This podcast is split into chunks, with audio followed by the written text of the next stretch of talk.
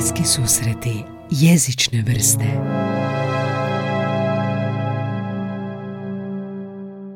Sad bi mogli otići doslovno u srednji vijek.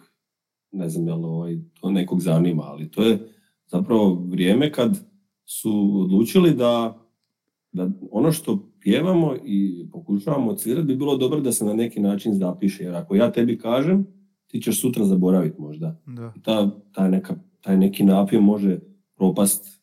Znači, ako ga ne zapamtimo, a možda jedina osoba koja ga je znala umre ili nešto, ovaj, razumljivo da je došlo do potrebe da se to nekako zapiše. I onda su, naravno, u crkvenoj glazbi u srednjem vijeku imali taj problem da svako područje e, Europe, recimo, pjeva istu pjesmu na, na drugčiji način. To nije bilo baš ovoga dobro. Pa su onda počeli zapisivati one neke neume, ne znam jesi kad čuo za taj pojam. Kako? Ne, Neuma, to je ona ne, nisam. neume, da. To su ti neki prvi, prvi ono, notni zapisi, ako ih možemo uopće tako zvati, ali znači postojala je neka crta i sad jedan znak je išao iznad crte, jedan na crtu i drugi i treći ispod crte. Kao I to onda značilo ovaj koji, Mhm. ovaj koji je iznad je višli ton, koji da, je da. na crti je neki srednji i ovaj ispod. To je neko bazično. zapisivao. I onda se, i onda se pojavio neki, ovaj, neki čovjek, naravno ovaj, redovnik, ovaj, Gvido iz Areca se zove, to sam naučio, recimo, Aha. malo istraživajući, koji je skužio da, da, da je to pre, pre jednostavno, da treba malo više crta i tih između praznina, da bi mi mogli te naše napjeve, koje oni tad su pjevali, te korale, jel, gregorijanske, Aha. da bi zapravo više crta to bolje izgledalo. I onda su oni, osim jedne crte, dodali još tri, pa su imali četiri crte. Dobro. I sad mi danas u crtovlju imamo pet crta. Pazi, u, u, u tisuću godina smo samo jednu crtu dodali. A što su Ovaj, crte predstavljale? Jel su bile kao glasovi ili što? Različite dionice? Ne, znači te crte su ti ono, staviš jedan znak na najdonju, to je najdublji ton. Aha. Staviš ga u neku drugu, treću, višli ton. I uglavnom te četiri crte su njima bile dovoljne da oni u te četiri upišu sve e, visine i dubine melodije koje im trebaju. Mhm. A recimo u crkvenim e, misalima, znači dan danas u crkvi, u misalu koji stoji na oltaru, su ti zapisi iz tog desetog. Zanimljivo, da. To je, to je nevjerojatno. Da, to je super priča. Znači, neko je skužio da ako ne zapišeš, da će svako pjevati po svom. Ajmo tome dati ime, idemo to nekako ovaj, napisati, da onda neko ko to vidi, aha, može si otprilike ovaj, skužiti kak ide melodija. E sad pazi ovo, ako mi imamo sad te neke crte i neke točke unutra, šta s tim točkama i crtama ako nemam tekst, ako nemam neku, neku... I onda je on smislio, uh, taj isti Guido, je smislio da se za svaki ton koji se nalazi u nekoj crti ili u praznini, može smisliti nekakav slog s kojim se on izgovara. I uzeo je uh, neku molitvu Svetom Ivanu i prvi, prvi ovoga, slog svakog redka je stavio za ton koji je bio na toj crti. Aha. I to su ti bili sl- slogovi ut, re, mi, fa, sol, la. I to je ono što mi danas poznajemo kao somizacija i to pjevamo i to učimo djecu da se tako pjeva ton i da tak zvuči. I pazi, on je to napravio, on je, on je ogroman ovaj lik za taj dio. On je prvo zapisao crte i drugo stavio te slogove. Znaš, znaš koja je to revolucija? Da, da, Prije da. tisuću godina. Aha. I, ovaj, I sad taj ut je zamijenjen kasnije sa do, jer nekako ut bez veze zvuči. Mhm. Mislim da čak ima dijelova svijeta gdje još uvijek ut. Ne znam sad Mm. točno gdje, ali evo, kod nas je recimo do i sad to je ona solmizacija s kojom ti kad ovaj, kažeš do, re, mi, fa, sol, la, to svi znaju šta je. Da, da, To su da, da. otprilike djeca koja su u osnovnoj školi redovno to čak Da, to uče, se sjećam, to se ja sjećam. Mhm. Da, I to svi moraju znati, pazi, to je dio opće kulture. A mi kad djecu učimo u glazbenoj školi, onda uz solmizaciju ih učimo i glazbenu abecedu. E to su ti sad oni ovoga, Glazbena abeceda. tonova C, D, E, F, G, A, H i C. To je glazbena abeceda i zapravo tu isto ima zanimljiva priča da se ovaj, u, u nekim dijelovima Europe koristi ton H, a u nekim se koristi ton B, za isti ton. Ali što bi bila... nemoj pitat zašto. Ali što bi bila glazbena abeceda? Da, objasni mi glazbenu abecedu, što to predstavlja? A, pa znači to je a, kad, kad imaš nekakve tonove I ovaj, ajmo prvo pričati šta su tonovi uopće. da, može, može. od Znaš, nule. ono, Znači, dali smo, dali smo tonu koji je na nekoj crti, u tom notnom crtovlju, dali smo mu nekakvu visinu. Mhm. Sad, ako ja tebi dam nekakve notnu crtovlje i neke ovoga, tonove unutra, ti možeš sebi zadati bilo koji ton intonacije i reći, na, to je moj prvi. Mhm. I ako to svako napravi, svi će imati drugčiji. E onda je neko smislio da bi bilo super da jedan ton koji je recimo na drugoj praznini ima i svoju pripadajuću frekvenciju, jer zvuk je zapravo vibracija, pa onda ima i svoju frekvenciju i Da. onda je to netko zapisao da je A 440 Hz. Ti kad čuješ 440 Hz, to je ton A. Mhm. To cijeli svijet zna i, i poštuje. I po tome se svi instrumenti štimaju. I, ovaj, I onda od tog tona A ide više niže i tako dalje. Ali ovaj, ono što je tu zanimljivo kod tog tona A i njegove te fiksne, znači to je ono ko nula na termometru. To je neko zadao i rekao to je nula i od tog krećemo. Mhm. Zanimljivo je što ni taj ton baš nije povijesno gledano najtočniji. Jer glazba, zašto je uopće nastala glazba? Zato što je neko, barem po onim nekim mojim, ajde, uskim, ali evo, spoznajama, znači, neko je htio ponašati zvukove iz prirode. Da, tako? da, da. Znači, neka, neka ptica pjeva lijepo, sviđa nam se, ajmo napraviti neki instrument s kojim to možemo imitirati. Znaš ono, Da, pa nije on ko je pravio tu neku prvu frulu ili ne znam, izmislio bez nešto, znao, nije on znao za 440 Hz, pa to je, to je puno, puno, je ranije, puno je starije sviranje od tih zakona koje danas imamo. I ne znam, e, pazi, bubnjevi u to vrijeme, ljudi su bubnjali, ne znam šta su dozivali kišu time, naš ono glazba je, glazba je od, od, od prapovijesti, ja mislim, to je, ovo što mi danas poznajemo pod tu, naš, taj naš solfeđ, odnosno jezik glazbe, je ipak jedan skup pravila koje je netko morao donijeti. Mhm. Vjerojatno zato da nam s vremenom svima bude lakše, da budemo svi na istom, znaš, ono. Mhm. Ajmo mi sad svirat zajedno, pa ako svi znamo taj solfeđ, onda ćemo moći zajedno i svirati. Ako neko dođe iz neke druge kulture gdje ne vrijede ta pravila, ne znam kako ćemo. Moramo se Da. jednostavno osjetiti, druge nema. Jel? Tako da, ta glazbena abeceda je zapravo imenovanje svakog pojedinog tona sukladno njegove frekvenciji. Svaki ton ima svoju frekvenciju i zna se kako zvuči i ima svoje ime. Jel? Da. A solmizacija, ono što sam prvotno pričao, je zapravo nešto što nam služi za pjevanje tih tonova. Jer ne možeš pjevat tonove po glazbenoj abecedi. Znaš, ne možeš pjevat, ne znam, ton F. Kako ćeš ga otpjevat? Pjevat ćeš ga F. I ti dok pjevaš F, ti zapravo govoriš E i taj F kažeš tek na kraju. Da, da. Ako bi govorio F, onda je F, isto nema smisla. Mm. A recimo solmizacija, do, re, mi, fa, so, ta se može pjevati. I Mhm. ta solmizacija služi zapravo za pjevanje, u cijelom svijetu se jednako pjeva, osim što ima ponegdje različito nazivlje tih svojih slogova, što vjerovao ili ne, stvarno pravi problem. Evo ja, dok sam se ja školovao, mislio sam da je to onak, aha, Amerikanci govore ovako, Englezi ovako, Njemci ovako, a mi ovako i to svi znaju. Mm, mm. I, znači, bio sam baš dosta u krivu, jer, znaš kak danas, kak je sve dostupno, dosta klinaca uči gitaru preko YouTube-a i Da. gleda američke tutoriale i, A, i onda kad dođu ovdje imaju svoj, svoj ovaj, sistem kako nazivaju tonove, a ja ih učim na ovaj naš i čak sam razmišljao da, da ja pređem na njihovu stranu jer sam se umorio od tog objašnjavanja. Znaš kad nešto naučiš prvi puta da je tako i dođeš sad ti neko govori da je drugčije. da, da, da, kužim. To je do- dosta nezgodno, ali sam onak shvatio da bolje učim njih onako kako se ovdje radi, jer će dugoročno oni vjerojatno svi svirat ovdje. Mm. I ako će svirati s drugim muzičarima, svi će govoriti tako. E bi bilo dobro da oni koji su iz moje škole izašli da kažu, e, ali mi učimo po američkom i onda mogu svirati samo oni koji uče po američkom. To je, to je baš jako zanimljivo. Ovo mi je ja- jako fora što si rekao, znači iz tih nekih prirodnih zvukova, iz onomatopeje, iz uh, slušajući zvukova iz prirode, su se razvila kasnije ta pravila i ti herci i to sve se malo samo, struktura se pružila i definirala, jel? Da. To je bilo to razvijanje glazbe na neki način. to je, to je super priča. Uh, naprimjer, spomenuo sam ti da sam bio na ovoj radionici koja se kasnije zvala kao jazz radionica. A ono, jazz je općenito u toj popularnoj glazbi onako, znaš, u to ne ideš ako baš ne znaš neke stvari. To je onako nešto kao ono, iza onih vrata, nećemo ići tamo, to je komplicirano.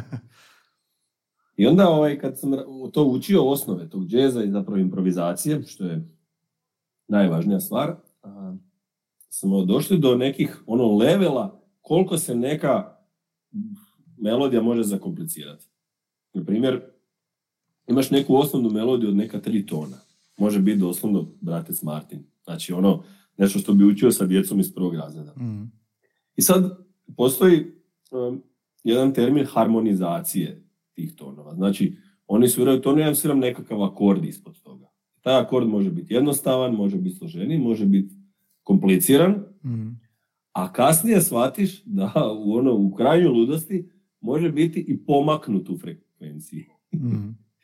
znači, ono, možeš svirati akord koji je pomaknut u, u frekvenciju od te neke osnovne ovoga, melodije i neko će reći da to zvuči mrak, neko će reći da zvuči pomaknuto. Mhm. I ja isto ne znam šta da mislim o tome, ali hoću ti reći da je to toliko širok pojam i toliko složeno sve skupa da, da to pitanje tih ovaj, prvih melodija i općenito instrumenta, zvukova iz prirode, većina tih koji su jako stručni će se složiti da ovo što danas imamo je prestrogo u odnosu na ono što je glazba bila nekad. A pogotovo kad sagledaš da je, ta, da je to klasično školsko obrazovanje puno tih nekakvih strogih pravila i, i onako uobličavanja mladih ljudi u nekom smjeru, a zapravo ograničava slobodu. Mm. To, je, to je ono što me najviše smeta zapravo. To je sad totalno druga tema, ali evo, mm možemo i o tome. A, znači, ta sloboda je sve. Da, htio sam te pitati recimo sad u ovoj, kad govoriš o slobodi, recimo i poezija me potiče na to. Je li na neki način te mhm. poezija podsjeća na, na, na glazbu u smislu, uh, kako ti to vidiš? Jesu li, jesu li govor, odnosno ta muzikalizacija, ne znam bolji izraz, uh, stihova, je li mhm. to nešto isto kao i glazba ili to vidiš možda drugačije? Vidiš li te stihove poezije kao sličnost glazbi ili potpuno nešto različito? Pa, to, to je dobro pitanje. Znaš kako u poeziji imaš uh, ono, slobodnu formu neku, mm. imaju ove neke zadane i ne znam, postoji rima koja je i dobra i nije dobra. Tako i u glazbi, ja mislim da, da mi svi kad sviramo nekakvu temu i zadanu i sad želimo se zajedno družiti u nekakvoj zajedničkoj zajedničkom muziciranju na neku glazbenu temu, mi zapravo nakon pet krugova odsvirane te teme shvatimo da bi bilo dobro da možda sad ocviramo i nešto drugčije. Mm-hmm. Znaš ono, znaš kad kažu ljudi džemaju zajedno. Da. Prilike je to to. Znači mi sviramo neku zadanu temu koja ima i zadanu znači, ritam i možda ima i zadanu ovoga, harmoniju koju se svi držimo da bi zvučali dobro. Ali onda dobijemo prirodnu, dobijemo potrebu zapravo svirati nešto što nije baš tako. A to, to je u principu ta improvizacija koja ajde ima i svoje možda ima svoja pravila u smislu da dakle improvizacija po meni je kad ti sviraš bez pripreme, znači nije da sad ti naučiš neku, neki solo pa dođeš pokazuješ to, to nije improvizacija, to je mhm, interpretacija. A hoću reći, imam dojam da ta improvizacija u glazbi je zapravo ono što pjesnik možda drži pod slobodnu formu. Kad mhm. piše ono što mu je stvarno na umu u tom trenutku i nije ga briga pritom jel se drži pravila ili ne. A, Znaš, ono, Sad ja nisam toliko u poeziji, pa ne znam koja su to pravila, ali vjerojatno postoje. Sjećam se iz gimnazije onih nekih zadanih da, formi, da, formi. poezije, jel? Ali naša ono, improvizacija u glazbi je zapravo najljepši dio gdje, se ti izražavaš na licu mjesta i, i nekako proizvodiš melodiju ili bilo ne, ritmički ili harmonijski se ovoga, izražavaš ne onako kako je zadano. Meni je osobno improvizacija najljepši dio glazbe ali što sam više istraživao, to sam shvatio da zapravo više treba znati o improvizaciji, odnosno o tom solfeđu, odnosno jeziku glazbe, da bi se ti znao izraziti improvizaciju. Jer pazi, e, profesor Slaven mi uvijek znao govoriti da je improvizacija kao govor zapravo. Ti, ti tonovima govoriš meni neku poruku. I mi čak možemo zajedno improvizirati. Ja tebi nešto kažem instrumentom, ti mi odgovoriš. Ja mm. tebi nešto kažem na gitari, ti mi odgovoriš na klaviru. Mi razgovaramo. Znači ta improvizacija je zapravo govor. Ali kako ću ja govoriti ako ne znam uh, riječi, pa čak dotle da možda ne znam ni slova. Ne znam, jesam previše Ne, ne, to, to, totalno razumijem šta si htio reći, da. Uh, čak možda kao neki slang. jedino što bi me moglo tu pobiti su uh, vrhunski glazbenici svijeta koji su najbolji u svijetu i koji improviziraju, a, ne, a neki od njih uopće nemaju ni obrazovanje, niti imaju ovaj znanje u tom smislu jezika glazbe, nego jednostavno imaju to u sebi. Znaš, ono, mm. ajde, ne znam, primjer može biti Vlatko Stefanovski, evo tu nam je najbliži možda, mm. vrhunski gitarist, ono, svjetskog glasa. I uvijek je oko njega išla ta neka priča kao, on super svira, ali ne zna note, jel, kao. Znaš, kako kažu, kao, kako on može svirat, ne zna note, a znaš ti ja moram znati. Mm. Sad tu je uvijek ono pitanje, pa zato što je on Vlatko Stefanovski. Znači, nema sto Vlatka Stefanovskih, ima jedan koji, je, koji ima to prirodno u sebi. I ono što je on sam rekao, recimo, baš sam gledao njegovo jedno gostovanje nedavno, pa je izjavio da mu je već dosta tih pitanja, kao kako ti ne znaš note, a sviraš, a mi drugi moramo znati.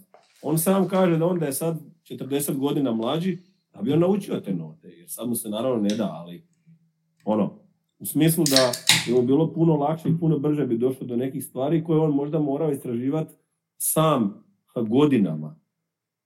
I ono, on je težim putem došao do tog što ima, ali šta je fora? Što njemu možda treba pet puta vježba za nešto što nekome s notama treba jednom, ali on tih pet puta napravio, a mi nismo ni ovaj jedan. Da, znači, da. to me razlika, koliko je on zapeo u to ili nije. Znači, nije, nije taj jezik glazbe nužan, ali moraš biti baš poseban da bi, da bi došao do te razine. Kao da nije učio formalno jezik, razgovarati, govoriti, učiti pravila o jeziku, nego je slušao, slušao jezik pa je onda upio.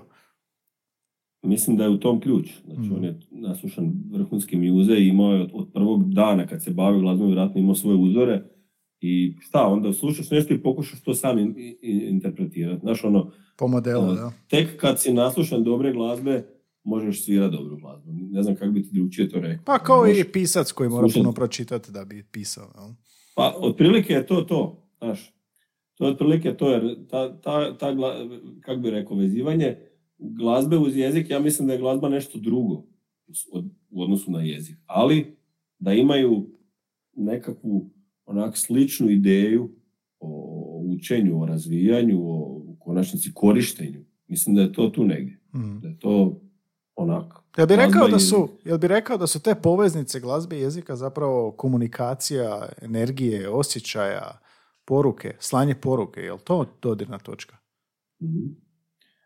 Pa, ako, ako me pitaš kao glazbenika koji e, interpretira glazbu, a taj sam, možda nisam do kraja kompetentan. Znaš kako?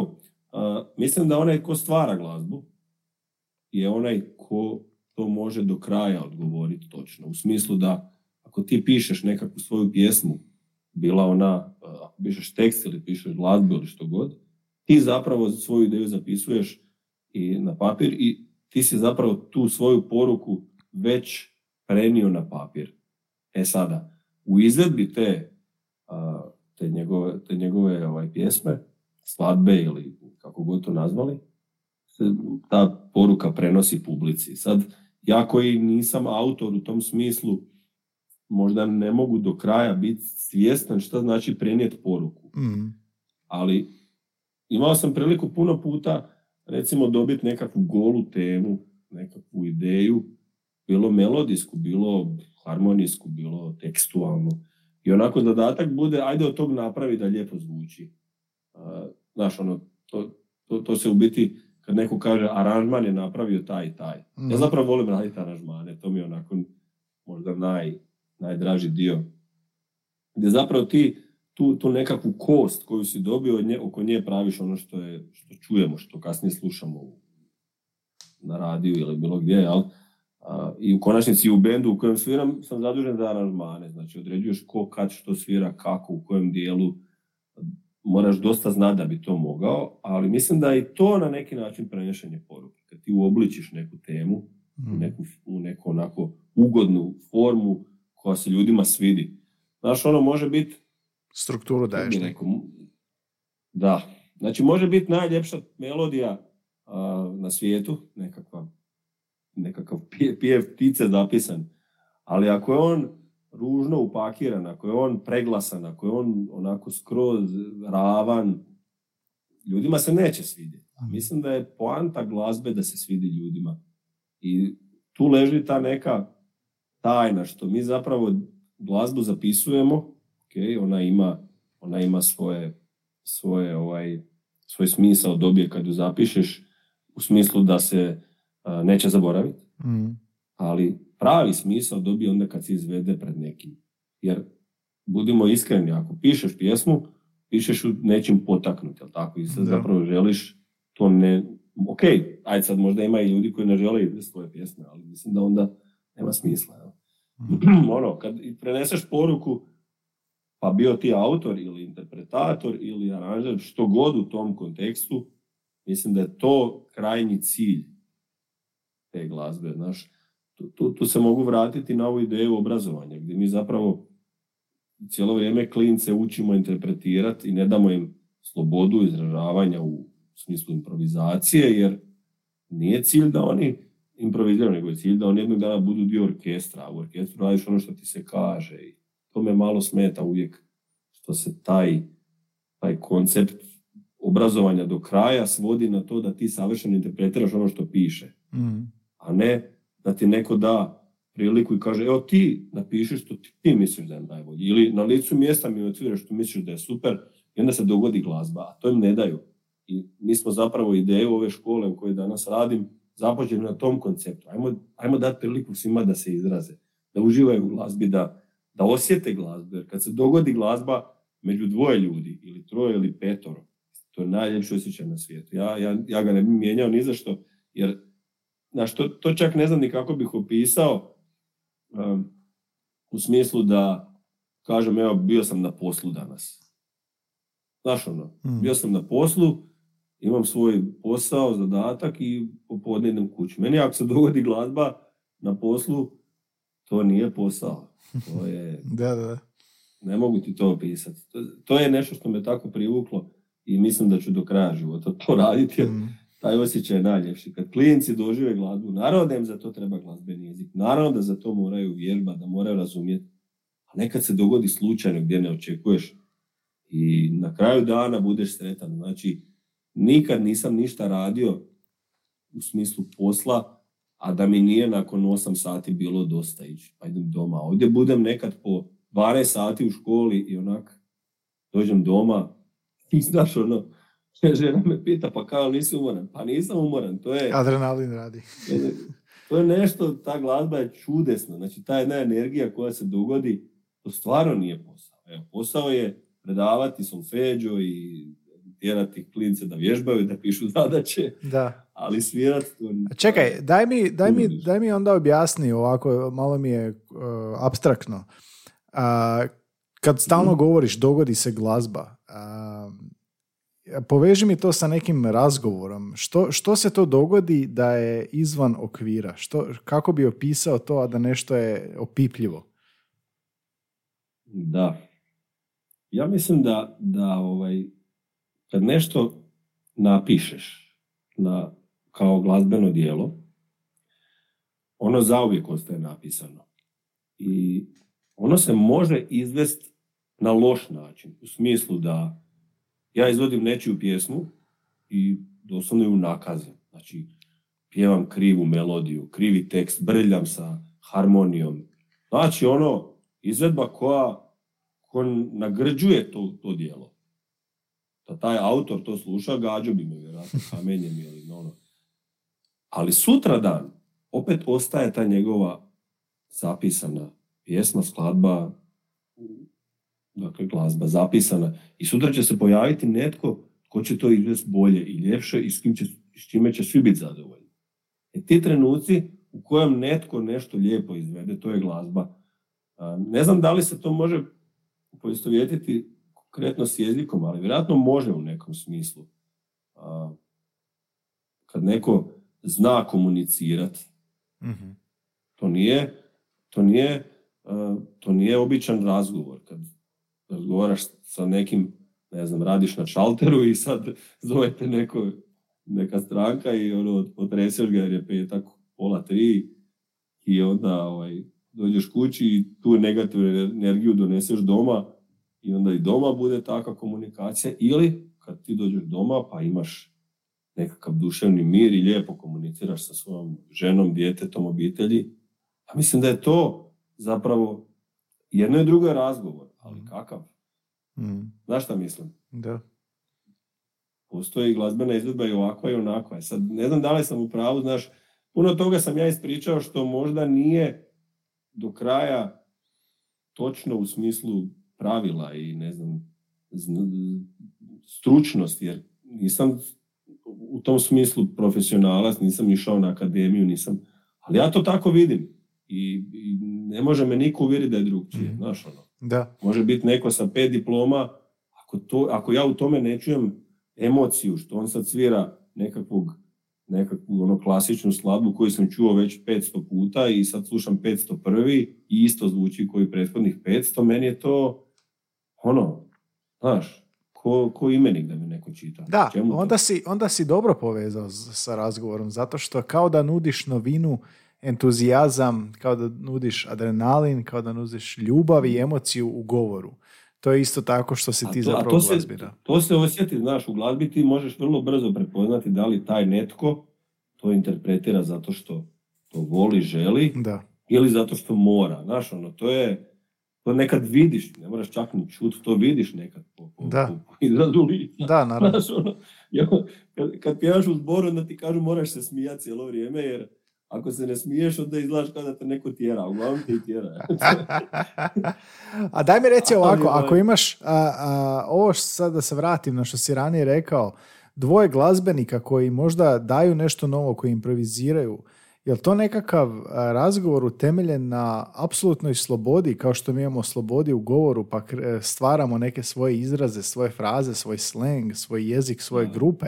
Jel to misliš kad govoriš o, tom, o toj harmoniji kad se pa, stvara glazba? Evo sad, sad kad me tako pitaš, čak bih rekao da da. Jer pazi, ako mi džemamo, evo ti i ja sad džemamo, i ti kažeš, vidi meni ti se sviđa bossa nova kao ritam. To mi onako dobro zvuči, nekako me podigne taj latino, onako mm zaigram nekako.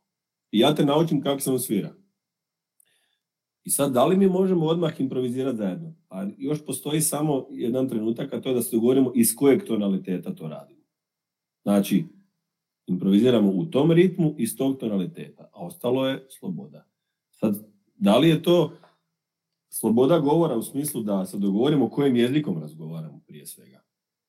Znaš ono, možeš ti pričati svahili, a ja neki portugalski, a možemo do preksutra nećemo se razumjeti, ali ali ako se dogovorimo da pričamo na hrvatskom, i evo, možda je to jedini preduvjet, ne znam. Da. Ovaj, mi, mi, možemo lijepo komunicirati.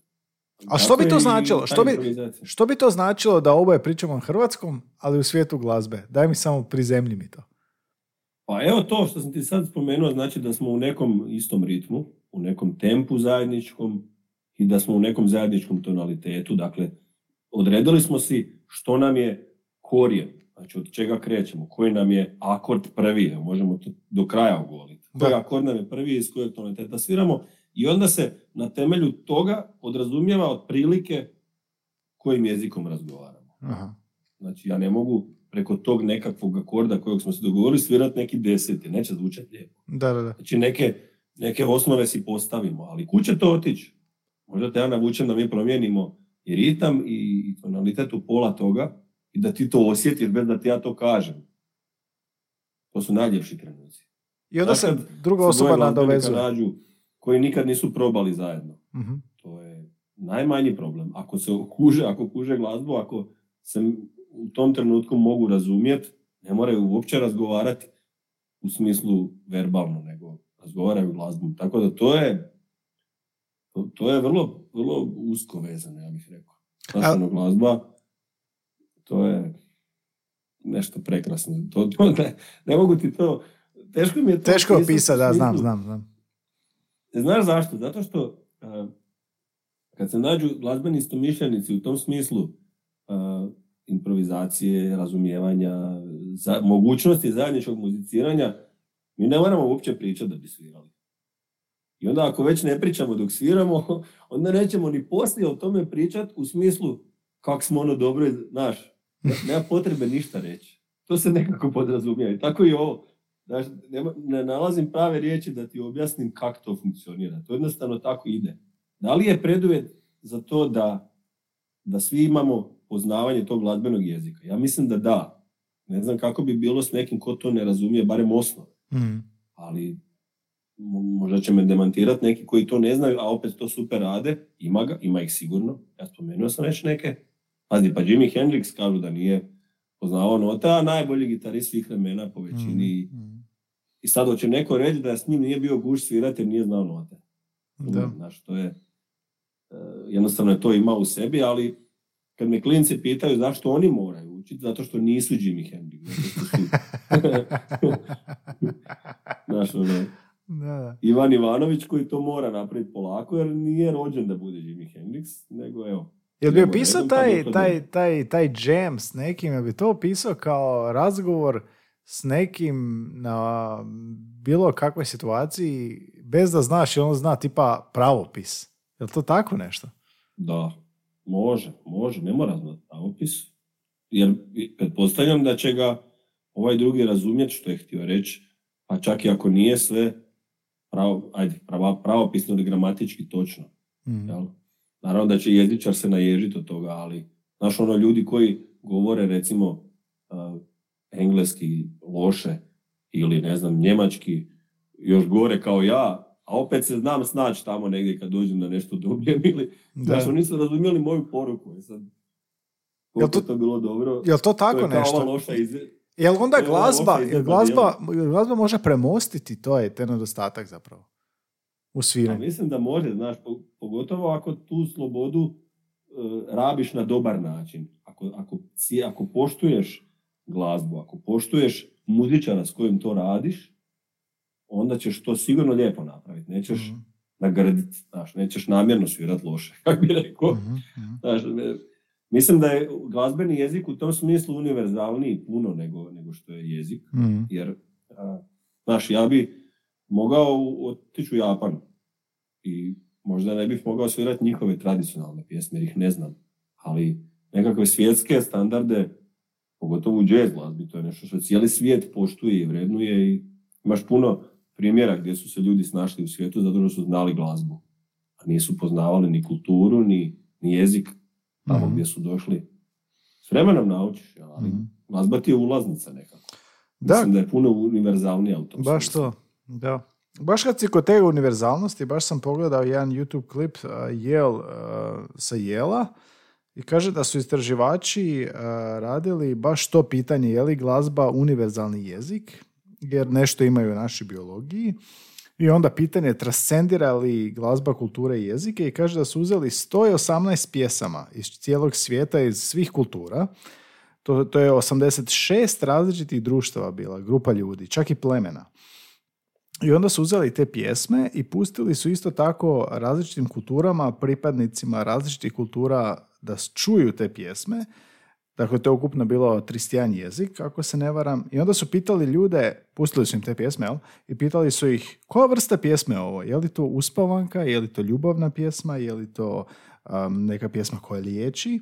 I kaže da su svi uspjeli odrediti točno da, ovo je za ples, ovo je za spavanje, ovo je za liječenje, osim za ljubavne. Nisu precizno mogli odrediti e, ljubavne pjesme. To ide u prilog ovom što si rekao, transcendirali glazba kulture, ali šta misliš zašto ljubavne nisu mogli odrediti? Možda zato što, zato što tekst je bitan kod ljubavnih. mm Znaš, ako je glazba za ples, ona ima ritam. Vidio sam da si imao nedavno ovaj, instruktoricu plesa. Da. I ovaj, ona, je, ona je, kad si upitao na što se može plesati, ona je na sve što ima ritam. To mi je super rečenica. Znači sve što ima ritam. I sad ti ako uzmeš nekakve ritmove koji nisu uopće isti, se razumijemo, znači tradicionalne pjesme u Slavoniji, u Dalmaciji i u Zagorju nisu isti. Mm. A kamoli Makedonija, evo, koja ima sedam osminsku mjeru, koja je jedinstvena, njihova, oni se s tim jako ponose i trebaju. Koju, ne znam, Amerikanac ne može shvatiti kako oni sedam osmina sviraju neki ritam koji nema veze, oni ovo je improvizirana, to nisu normalni. A nama to tu onak, blizu nam je pa razumijemo. Mislim da je ritam ta kategorija koja je do kraja ovoga, univerzalna i kad ju čuješ možeš razumjeti. A sad, ljubavna, šta bi značilo ljubavna? Vjerojatno tekst mora progovarati o nekoj poruci, pa sad, ako ju ne razumiješ, teško ćeš ju i ovaj, shvatiti da se o tome radi. Mogla bi melodija utjecati na to, ali mislim da kad bi, kad bi iz puno pjesama izbacili tekst, odnosno pjevani, dakle pjevanu melodiju, kad bi radili samo instrumentale, da bi puno drugčija bila percepcija nekih pjesama, ono, čak i ovih nekih, tu sad nekih jednostavnih pop rock nekih, kad bi izbacio taj tekst koji je po meni nekad najslabija kategorija, onako je predoslovno sve i ima zapravo super aranžmana. Znaš kako, evo primjer, znači kad čuje neku pjesmu moja žena, njoj je super, a meni je bez veze i sad ajmo analizirati zašto. Njoj je tekst bio super, ja tekst nisam uopće doživio. Ja sam slušao aranžman koji je onak jednostavan i bez veze i- i čuo sam takih 5000 pjesama. Mm.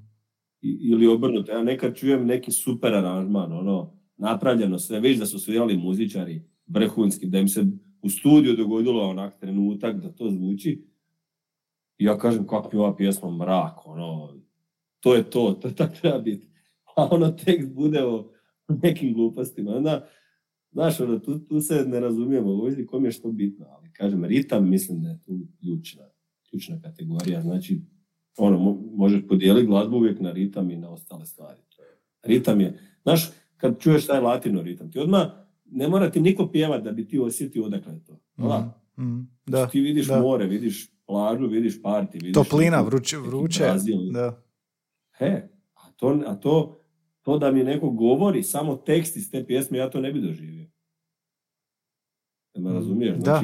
Taj tekst na brazilskom, odnosno portugalskom mi ništa ne znači. A kad čujem bossa novu, salsu, sambu, ha, ja znam gdje smo.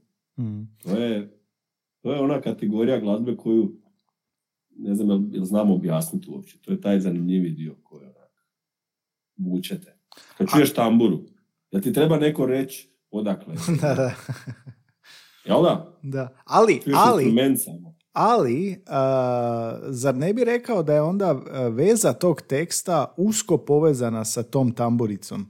Jel je, jel ti to tako doživljavaš ili samo kod nekih žanrova ili samo kod nekog jezika određene regije, da je tekst usko vezan uz taj ritam, usko vezan uz tu melodiju i onda što je specifičniji taj žanr, što je specifičnija ta melodija je i određeniji jezik.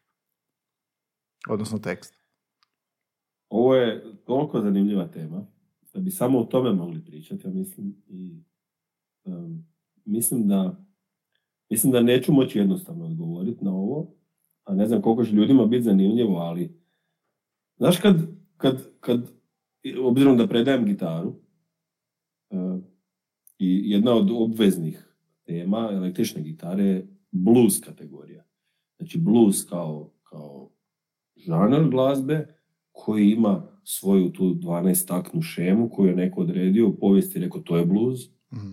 Ima i svoj, svoj ritam koji je poseban, ima i svoju ljestvicu koja je posebna i, i ono, to cijeli svijet razumije taj blues kao, kao posebnu temu i svi ga sviramo, svi uživamo u bluesu džema, to je super fora. A kad bi išli nazad vidjeli bi zapravo da su u početcima ljudi u, blues glazbi pjevali zapravo kako rade na polju i kako im je teško i vruće i žedni su i gladni. Znaš ono, ja mislim da i u tamburaškoj glazbi postoje pjesme o tome kako smo gladni i žedni, kako nam je teško. Mhm. Samo što mi ovdje pjevamo o konjima i o jabukama i pa na nama to zvuči danas onak malo znaš kao daj više s tim konjima i jabukama i šta, to dosadno. A mislim da kad ne bi bilo na hrvatskom, kad bi bilo na, na engleskom, to bi se vrlo blisko moglo povezati da ja pjevam o tom nekom radu i teškoći života i da stavim to u blues, to bi prošlo, ja mislim. Pazi, pa country glazba isto. Mi kad country prevedemo, zvuči nam banalno, beskrajno, tako, neke stvari, ovaj, neke najveće standarde. Znaš, ono, ja sam nekud išao, sreo sam ovu, padala je kiša i šta. Mi, ja ne bi takvu pjesmu nikad napisao, jer mi je trivialna. Ali to su neki od najvećih standarda u, u tom trenutku nastanka i to ne treba podcijeniti. Znaš, mislim da ima puno bogatstva u, u tim tekstovima, posebno starim tekstovima koji nisu nastali na silu, nego iz potrebe. Ja nekad kad čujem pjesmu znam da je nastala na silu, da je neko naručio od nekoga pjesmu pa je taj neko napisao taj tekst. A nekad čuješ da je autor progovorio ono što ga muči. Ja sad kad pričamo, što kažeš tambura. Da, ja, ja vežem tamburu uz ovo podneblje i, i te tekstove mogu povezati s tim iskrenim pjesmama. Mhm. Samo što ih ima na tisuće, a veliku većinu njih ne bih pripisao svom razmišljanju. Znaš, ono, čuješ pjesmu, šta ovaj piše neke stvari samo zato da napiše. A nekad čuješ tekst i pomisliš, ja sad vidim u čemu on razmišlja. A jedno i drugo je na tamburi. Sad, da li je, ko ima veću vrijednost, znaš, neko će reći da ima veću vrijednost ono što je više zaradilo na kraju, ali nije to. To je I šta ti ja misliš? drugčije. Šta misliš da č- ako stranac sluša slavonsku tamboricu i tekst čuje, a ne razumije jezik? Jel, jel on gubi Jako je nešto? zanimljivo. Jel gubi nešto ili, ili svejedno i dalje osjeti? Ja mislim da, da on to osjeti u smislu egzotičnog prije svega, jer to nije ni ritam, niti instrumentari na kojeg je on navikao. Znaš, kad mi, kad mi slušamo, ja sam jedno vrijeme bio lud za countryjem, to mi je bila neka obsesija, ne znam Mhm. zašto. I onda je bio onaj klasični band, ali uz to bio onaj pedal steel instrument. To je ona nekakva kao polegnuta, onim, svira se s onom čašom i tako dalje. To je nešto što nisam navikao slušati ranije i to mi je toliko bilo zanimljivo samo zbog tog pedal stila. Zato što to totalno drugčije zvuči. I onda kad sam uzeo te tekstove, neke vidim ovaj pjeva kao di si bio 11. rujna kad je padao nebo, da daj nemojte me. Ono. Mm. Da. Ali ovaj, prvo me privukao taj pedal stil. Sad ti uzmeš, uzmeš taj pedal stil u Hrvatskoj svira ono doslovno dva čovjeka. Znači to je meni dalje egzotičan instrument. Sad mislim da stranac kad sluša tamburu da se zaljubi u, tu, u tu različitost. Jel? A, I kad sluša neki iskren tekst koji bi se preveo, ali da bude u duhu pjesme, da ne bude doslovno, da bi on to rekao da je to mrak. A sad kad bi mu preveli, ne znam, otvor ženo kapiju, ne znam šta bi rekao. Ono, pitam ženi da otvori kapiju, stižem ja sa svojim prijateljem da se napijemo. Mislim, to je ono, ajde sad ne, da ne ispadne Možda je Ja bolje da ne zna šta znači. Ne, prvo nemamo riječ za kapiju, da, da. ali ovaj, Škoro, ajde, sad sam bez veze rekao tu pjesmu, stvarno Ne, pa dobro si, Škoro je odličan autor, Škoro je super, ali ovaj, ima tih trivialnih pjesama koje, ne, meni su trivialne, ne znam da bi bile Amerikanci, mislim da ovaj, onima koji, evo, stvarno ne znam. Ne, ali stvarno je zanimljivo, tipa kako bi Amerikanac doživio tamburicu i da ga pitamo što si osjetio. Da pitamo, bez da je razumio naravno tekst, jel? Što si ti osjetio? I onda kad bi usporedili što smo mi osjetili s onime što je on osjetio, ja se kladim da bi nekako bilo slično. Ja mislim da bi, da. Pogotovo ako, ako, bi, ako bi lijepa bila pjesma, znači dobra melodija, dobar aranžman, znači ako zanemarimo taj tekstualni dio, aranžman te može odvesti u neke čudesne, čudesne ono, smjerove.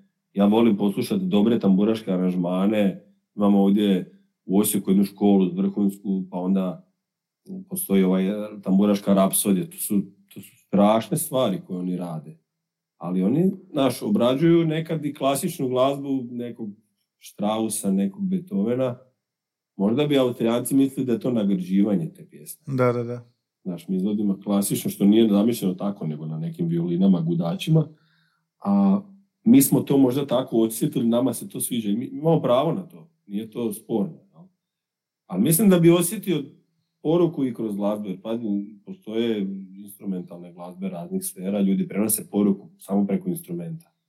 U konačnici to se vraća na ovu improvizaciju koju smo pričali. Tako da, znaš, nije nužno tekst onaj ko prenosi poruku u glazbi. E, kad smo kod toga, da da te pitam ovako, to je sad moje kontroverzno pitanje. Jel tekst nekad smeta glazbi?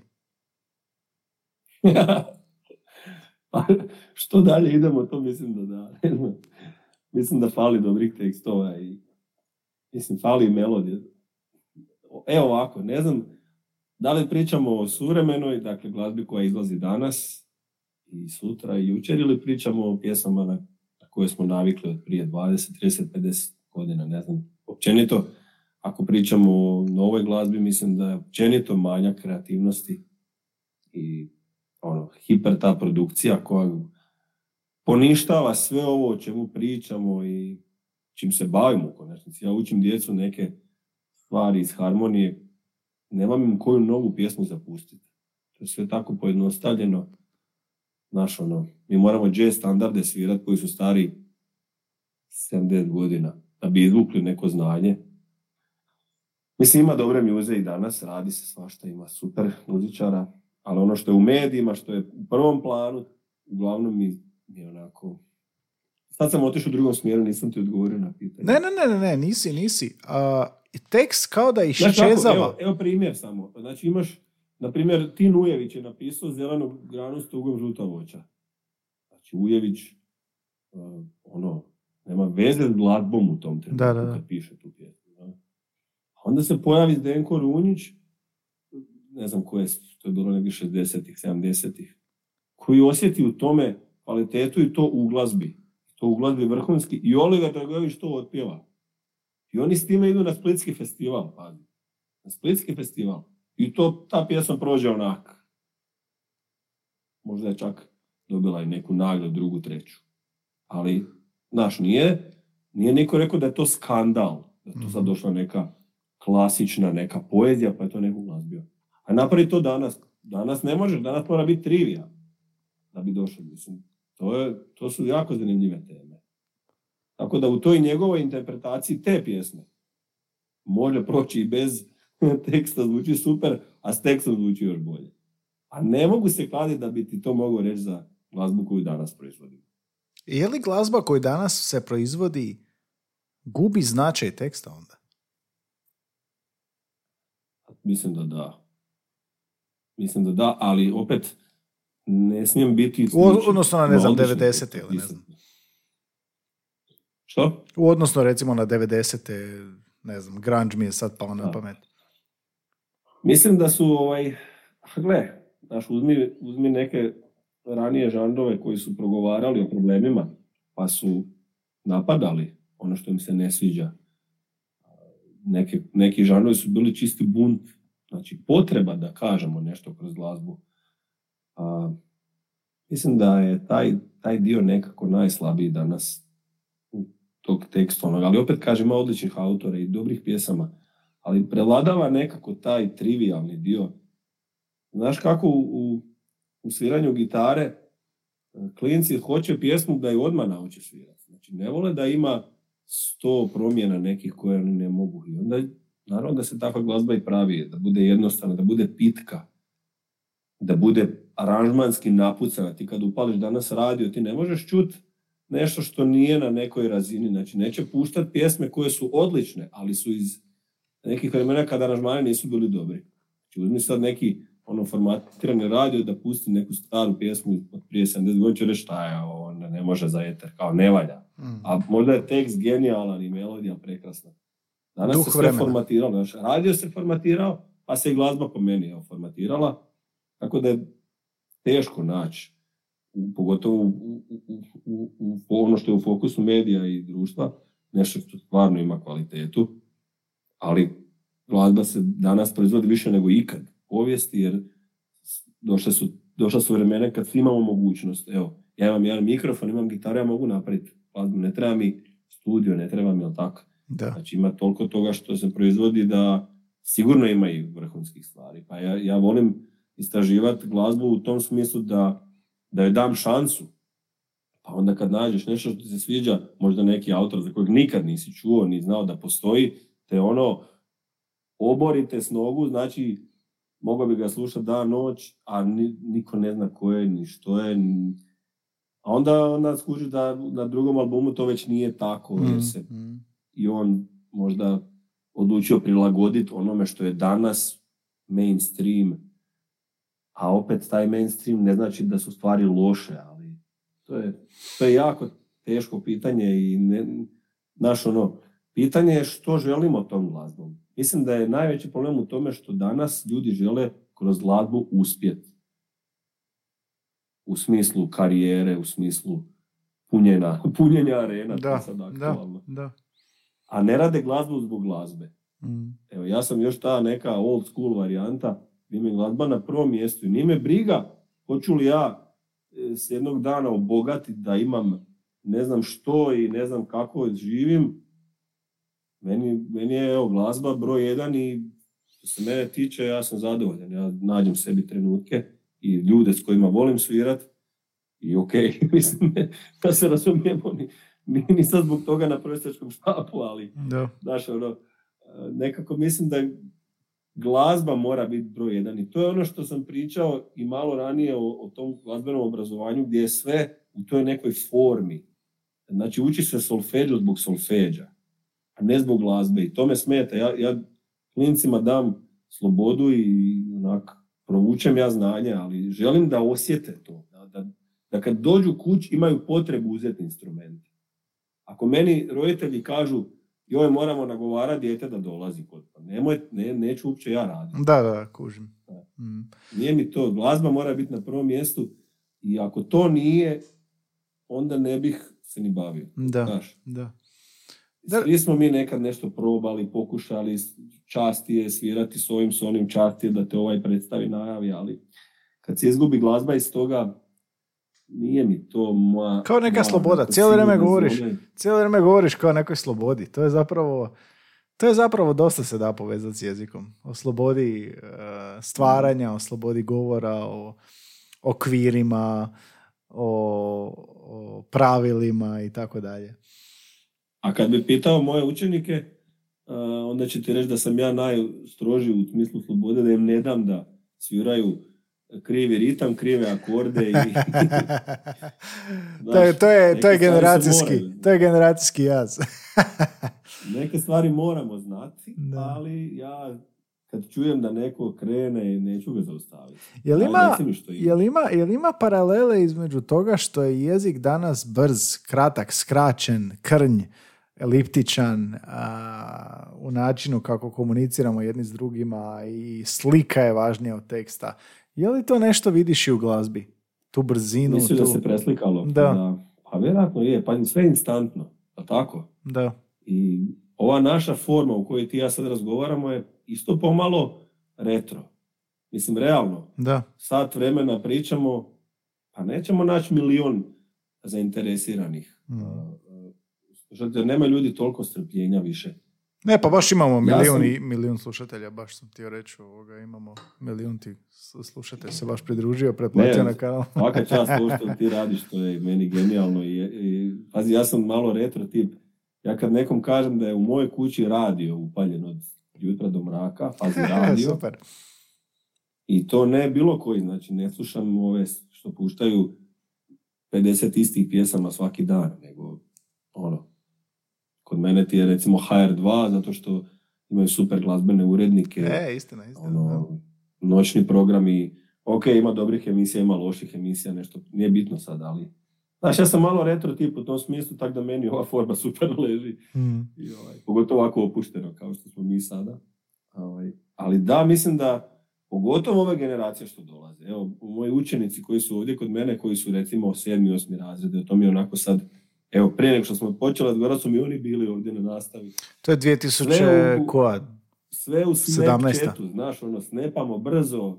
A, I sad kad treba se zadubiti u neku pjesmu, jako im je teško nekad naći ne cijeli sat koncentracije, nego 10 minuta od sata uložiti u analizu te nekakve Mm. Znaš, ako to nije lagano, ako ja to ne mogu odmah, a tu sam već godinu dana, onda ni neću, ne zanima. me. Mm. Mm. A mislim da vrhunska razina sviranja ipak zahtjeva jednu žrtvu u tom smislu.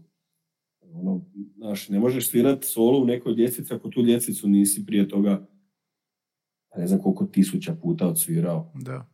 Mislim, možeš, neki ljudi mogu, ali znaš, mislim da ta razina vrhunskog umjeća, pa u bilo čemu. Ajde recimo u, u rekao si sam u pisanju, pa ne možeš pisati da nisi prije toga se načitao i, i stvorio svoj vokabular i neke svoje ideje. Mislim da je to vrlo slično. Danas, znači, strpljenje kod klinaca u tom smislu je teško. Pogotovo oni idu u glazbenu školu, klasičnu koju sam ja išao, gdje ti imaš ispite, ocjene, pa onda si u, u osnovnoj školi gdje imaš geografiju i ne znam, povijest, tu imaš solfeđu i ovo i sad ti nešto navježbaš i na kraju godine neko ocjenjuje jel to za dva, tri, četiri ili pet. Znaš, ja sam to svim silama ovoga, izbjegao i ne, nema šanse da ocjenjujemo, da uspoređujemo tko je bolji. Naravno da neko ko ne može odsvirat nekakvu temu brlja, to nije dobro. Ali ako ja sviram tu temu sporije, a ti malo brže, ako su moji naglasci na nekim mjestima drugčijim nego što je autor htio, izvini, ali to nije za, za dva. Zašto bi to bilo za dva? Mm. Zašto bi, zašto bi se nas deset gitarista natjecalo sa istom pjesmom, pa onda neki likovi odlučuju ko je odsvirao bolje. Mislim, to su, to su, tu nema glazbe po meni. Da. Ako, ako, ako, mi, ako mi možemo gledati kako će se jezik razvijati, sad vidimo kakav je danas, odnosno on je uvijek e, potreba svijeta kakvog je, ali jezik postoji takav zato što ga govornici takvog trebaju. Kako onda vidiš glazbu u budućnosti? Kako vidiš e, razvijanje? Uf, tog sam se bojao da ćeš mi pitati. Stvarno ne znam. Mislim da sam premlad da bih objektivno mogao procijeniti, jer puno iskusniji glazbenici od mene su prošli i trenutke kad je rock bio mlad, kad je punk bio mlad, kad su oni to slušali kao nešto novo i možda i osjetili to u tom trenutku i pomislili da, to će tako biti zauvijek, ali ne, onda je došlo nešto novo, neki dance je došao, neki trash, jel tak se pojavio, što Mhm. ljudima svidjelo.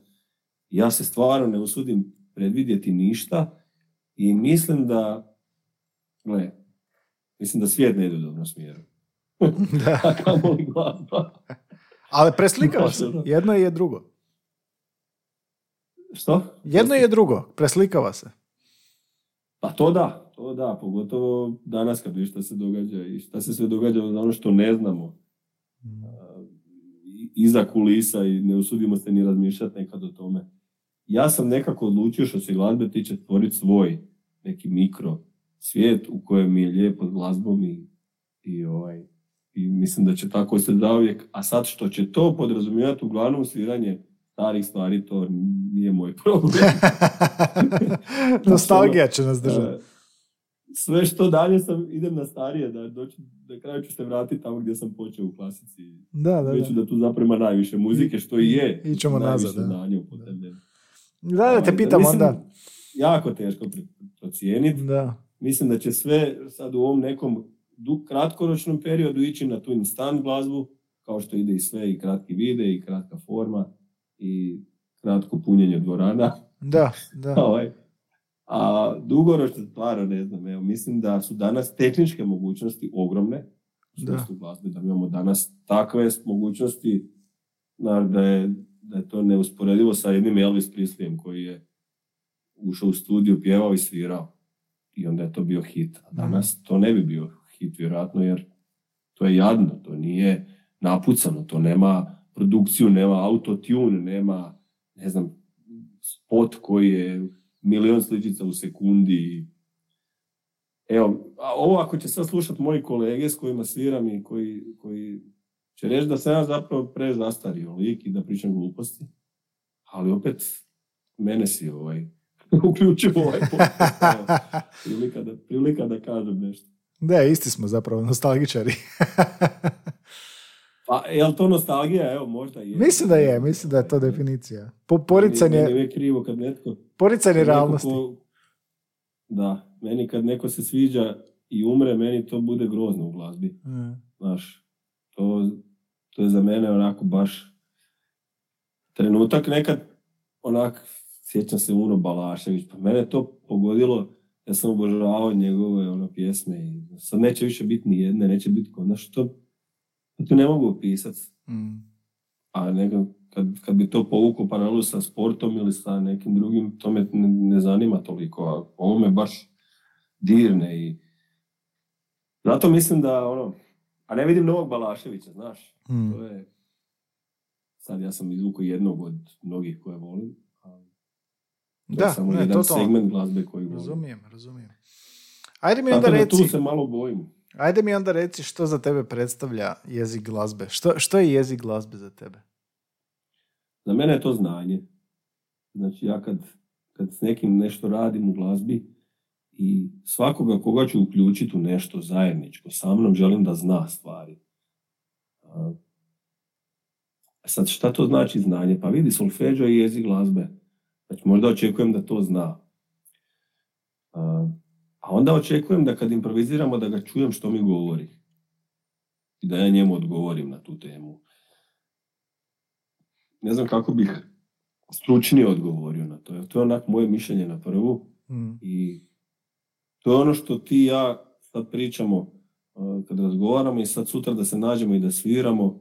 Ja bi to isto htio čuti. Znaš, Mm. to neko međusobno poštovanje, razumijevanje, svoju neku ideju dobru. Ja idem zato, mi zajedno uđemo u to, izvuči nam super, i uključimo u to još pet ljudi koji kuže šta treba. Za mene je to jezik glazbe. Mm. E, Naravno sad mogli, bi, mogli smo pričati o jeziku glazbe u, u smislu stihova. Naravno, to je, to je sigurno ono što bi većini ljudi prvo palo na pamet. Ne možeš pisati pjesmu bez veze. Ono, možeš, ali ja se ne usudim. Znači, Koliko god sam puta pokušao napisati pjesmu u smislu poezije, teksta, to je, to je tako teško da pa ti moraš komadiš duše ogoliti se do, do neke mjere, to naprosto ne ide. Mm. Znači ne, ne dođe ti taj trenutak, a onda neko to napravi, misliš kako je to jednostavno. Mm. Ono, to je u principu da većini ljudi bi to bio jezik glazbe, sigurno. A onda opet kad u čitaš, ruku jezik glazbe bi mogao biti i ovaj trenutak u kojem se ja razumijem s nekim s kim ništa ne dijelim, ni tradiciju, ni kulturu, ni jezik, niti se razumijemo, niti se poznajemo, a sviramo zajedno. Mm, mm. To su ti neki trenuci koje mislim da je da jezik glazbe jedino može donijeti. Mm. Sad neko će reći onu, onu kao izlizano da je glazba jezik koji svi razumiju. Ja ne bi čak rekao da ga svi razumiju. Znaš, mislim da puno ljudi ga uzima zdravo za gotovo i kao nešto zabavno. Nama kojima je to više od toga, mi čak ne ulazimo u te di- diskusije nekako. Samo osjetiš. puno više cijenim glazbu od trivije. Mm, mm. Ne, I meni... pazi, znaš šta je jako zanimljivo? Što ja neke stvari znam i u, u odnosu na učenike koji ovdje dolaze i na neke možda kolege s kojima sviram, moglo bi se reći da znam puno više. Ali to koliko ja znam iz moje perspektive je toliko malo u odnosu na količinu onoga koliko toga zapravo ima i s čim se bave puno bolji muzičari od mene, da je to zapravo jedan beskrajan izvor znanja Mm, i, i razumijevanja kojeg zapravo trebaš ponekad cijeli život uložiti da bi ga, da bi ga onak naučio i shvatio, a svi će ti vrhunski, najvrhunski reći da još uvijek vježbaju i traže, istražuju. Znaš, nema tu kraja. Ja ako, ako želim istražiti glazbu o kojoj ništa ne znam, otiću u Alžir. Živeću u Alžiru i slušat njihovu. Znaš, sad sam lupka, možda uopće.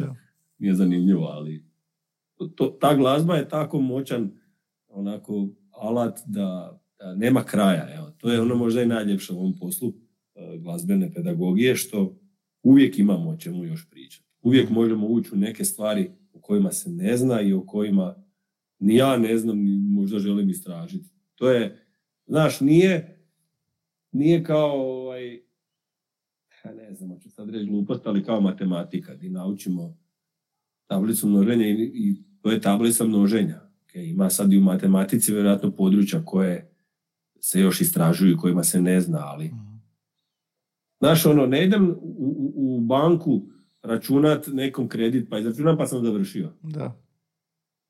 Nego kad sviram ja imam beskrajan svemir ispred sebe. Beskrajan mogućnost, da. Mm, mm, kužim. Na Sad neke, sam previše stvari izgovorio. Ne, ne, ne, ima, ima Ali- smisla sve što si izgovorio. Meni se sviđa što, što na neki način ja tebe ispitujem je li glazba jezik, a ti mi kažeš je jezik, ali sa neograničenom slobodom, čak izvan jezika, koju ti ne mogu ni sad objasniti, jer i ne, ne sviraš. ali, ali doslovno ispada Mislim tako. da ćeš, da, znaš kako, ovo što ti ja govorim je moje mišljenje. Znači, počeli smo ovaj razgovor sa time da ja nisam klasično obrazovan glazbenik i čak što više mislim da, da, da se odlučim klasično obrazovat, da to ne bi bilo loše za mene jer bi unaprijedio neke svoje vještine i znanje, ali šta sam htio reći, da, da ti netko ovo objasni sa nekog pedagoškog aspekta, treba ti puno stručnija osoba od mene, sigurno ih ima, a, koje možda izučavaju posebno odnos glazbe i jezika i time se bave. Ja ti više pričam ono što ja mislim da je, kako ja to osjećam i vidim. Da. E sad, možda ć- da me, da me za deset godina pitat, možda ću totalno drugčije. E, pitaš te za 10 godina. To je, Zapamti, je 2033. snimamo drugu epizodu. da, može, može. Da, da, onda ću možda početi pjesme pisati. e, taman ću te onda. Onda ću te pitat, pa ćeš reći kao cringe onaj, ko je onaj što je gostovao ranije. I onda ćeš mi puštati ove isičke i reći, šta si, ja ću reći kakva budala, šta ovaj, Ali to je život, to je normalno. kraja i konca. To je normalno. S 23 Ja misliš mislim da si... da, ću jako, da će mi jako biti neugodno za deset godina kad ovo budem slušao, jer sam z- pokušavao zvučati pametno, a o nekim stvarima ne znam puno i zapravo mi- mislim da sam dovoljno puta istakao da mi je glazba na prvom mjestu, pa ću se bar s time. Da, da, da, nemoj se podcjenjivati. Ne, fantastično mi je ovo, zato što dok ti pričaš, ja slušam i uspoređujem to sa jezikom, s govorom, sa, sa ne znam, esejem, sa, sa člankom, uspoređujem to sa slengom i ovoga. Toga su dodirne točke, ali kao da ima neki korak iznad, kao da glazba ima neku prednost, ok, znaš, e, ovo ti je slično kao jezik, da, da, da, je, je slično, e, sad vidi ovaj svijet, ovo ti ne mogu ni objasniti, ovo, ovo transcendira jezik, ovo je iznad vokabulara, ovo je iznad gramatike, slušaj što možemo. Za mene onda- je. Da. Za mene je. Za- Možda za druge nije. Znaš, neki ljudi čitaju knjigu pa se naježe. Mm. Vjerojatno. Da. Ja se nisam uspio naježiti. Ja sam se uspio naježiti na dobru izvedbu neke pjesme. Na, Mm. Znaš, glazba je jedino što me u tom smislu uspije naježiti da sad naježivanje je možda banalno u tom smislu. Nije, nije. Ne, pa to je, to je reakcija tijela koju ti ne kontroliraš i tebi se to svi onako, ja, šta je ovo bilo sad? Da. Neko otpjeva nešto. ja A jezik ili Znači, govor ili pisanje, to rijetko može i može, ali glazba to može vjerojatno češće i bolje.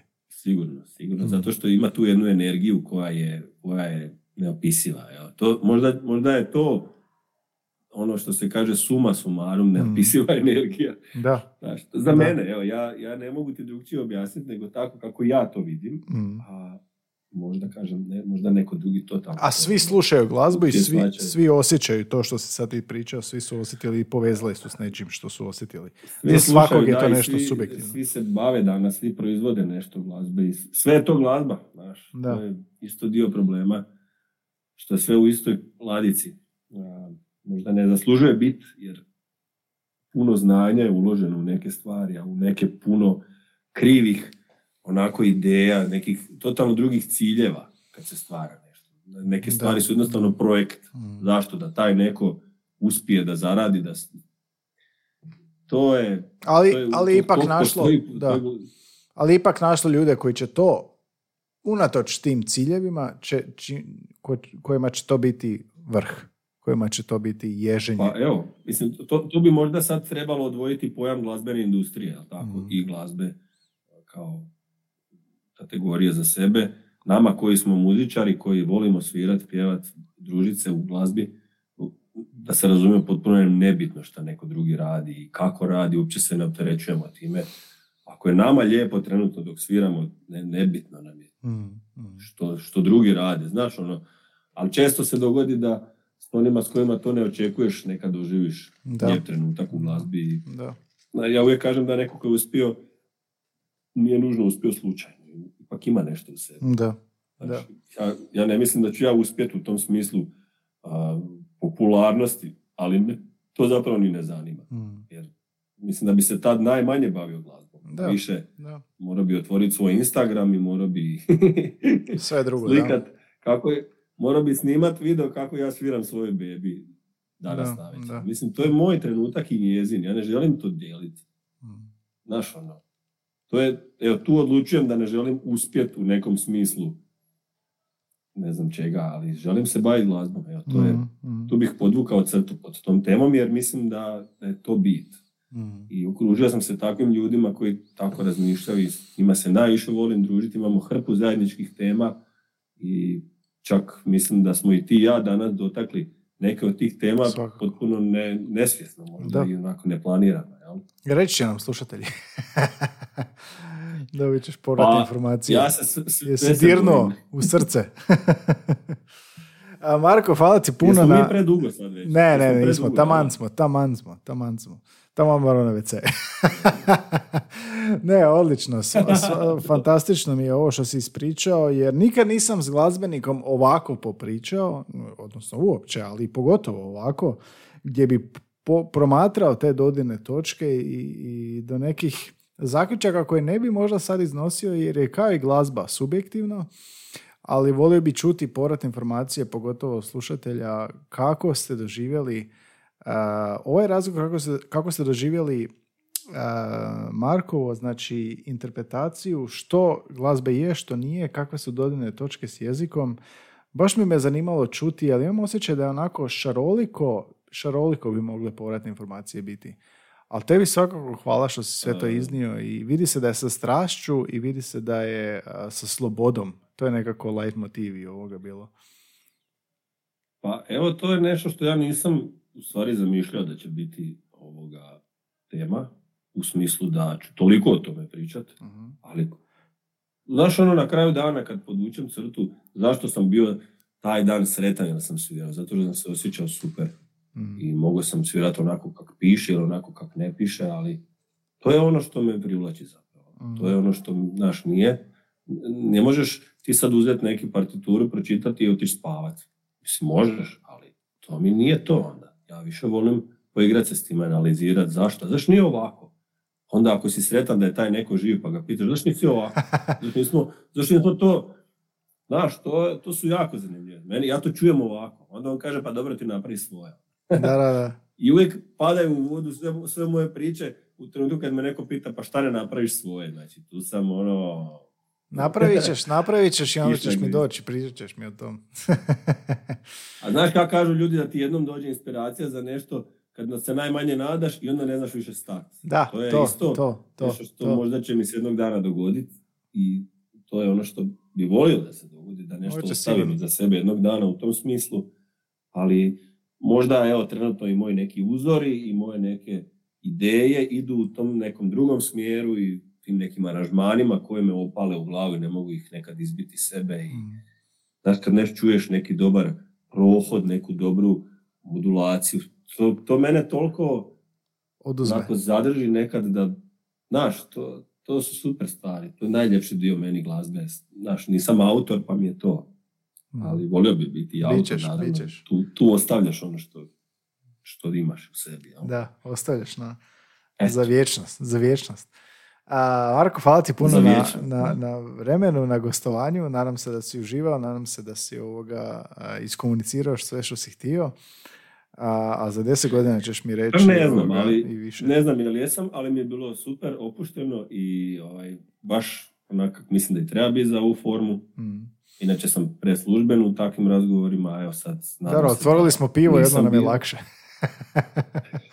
Pa možda je to bio okidač, nego šta. ali ne nužno. Znači, evo, na trenutke sam zaboravio da uopće snimamo i da, Da, će to neko super, slušat, super. nego mi je bilo super što tebe to zanima Mm. i ono, čak si me pitao stvari koje me nikad niko nije pitao i čak morao razmisliti i zapravo mi sad daješ uvod u neke nove teme za nastavu. Za, zapravo, Znači, mogu- promijenio sam ti karijeru, hoćeš reći. Promijenio sam ti karijeru sad. ono. Evo, sad ću doći doma i napisati pjesmu.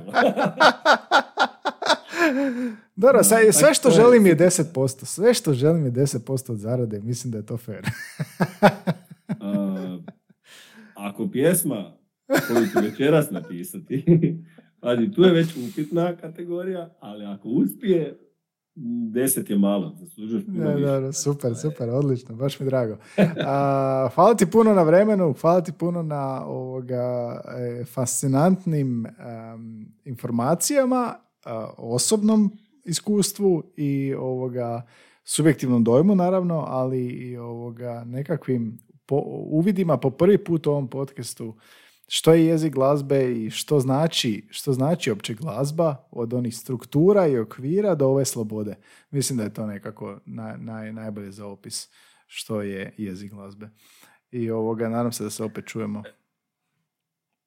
I evo, hvala tebi i nadam se da, da je ovaj podcast ispunio neku tvoju osnovnu ideju u smislu Moje je, moje svakako. jezika A glazbe. slušatelji, A- ako slušatelji nije, će ti reći ako nije. ovoga, preporučit ću, preporučit ću ti ljude koji će to malo stručnije objasniti. Ne, ne, mislim da je ovo savršeno. Jedino što će ti slušatelji zamjeriti, poslije će reći da nije bilo glazbe u ne, ne, ne, ovo nije radio, znaju ljudi da ne slušaju radio, pa ovoga neće ni zamjeriti. Ali ako žele poslušati, nađi ćete na netu.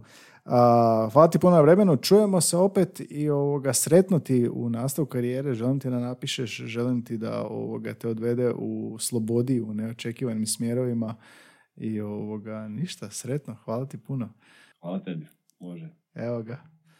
Znaš koliko pričamo? Sat i 44 minute.